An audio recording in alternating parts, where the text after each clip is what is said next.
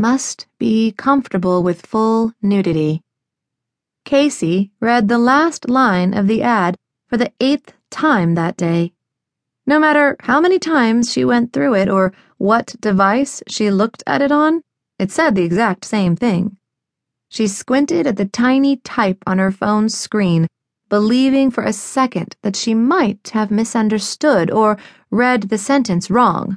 Nope. Still the exact same thing. She couldn't decide whether the funny feeling the sentence gave her was fear, embarrassment, or something else. Maybe excitement? The modeling jobs had been rolling in slowly for the past six months, but she'd finally started to make some real money at it. None of those jobs had required her to strip. None of them paid this much money either. Skimpy clothes she'd done, but never naked, not even topless. She hadn't purposefully been avoiding such jobs, but they didn't come along very often, especially not ones that appeared reputable. She drew the line at porn, but the rest of it fell in a strange gray area she hadn't given much thought to. At least until the email from the company she contracted with ended up in her inbox. The number of zeros on the end of the payment had instantly piqued her interest. The rest of the details seemed to be a little vague. They specified thin and tall, the typical jargon, but the addition of a preference for a small bust was a new one for her. Hell, she'd been turned down from most lingerie jobs because her A cups didn't play up the product well enough. For clothed jobs, she often resorted to putting inserts in her bras to appear a cup size larger. For once, her small chest might actually be a benefit in the audition process, whatever that might be. Tryouts started in 20 minutes, and she was still standing outside the building, deciding if she should go inside. Her body was nice enough but she typically preferred to have it seen by one person at a time and in a dimly lit space. Maybe even pitch black? There was a reason she kept candles in the bedroom.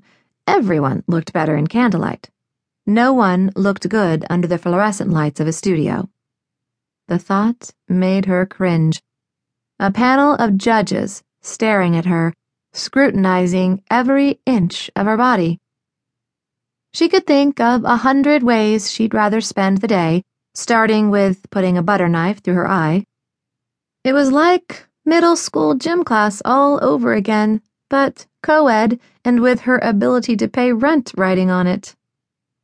She still had time to change her mind.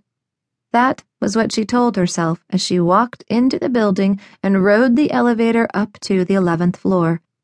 The receptionist picked her out immediately as one of the potentials. Have a seat over there on the bench. They're running a little behind, but we'll get to you soon.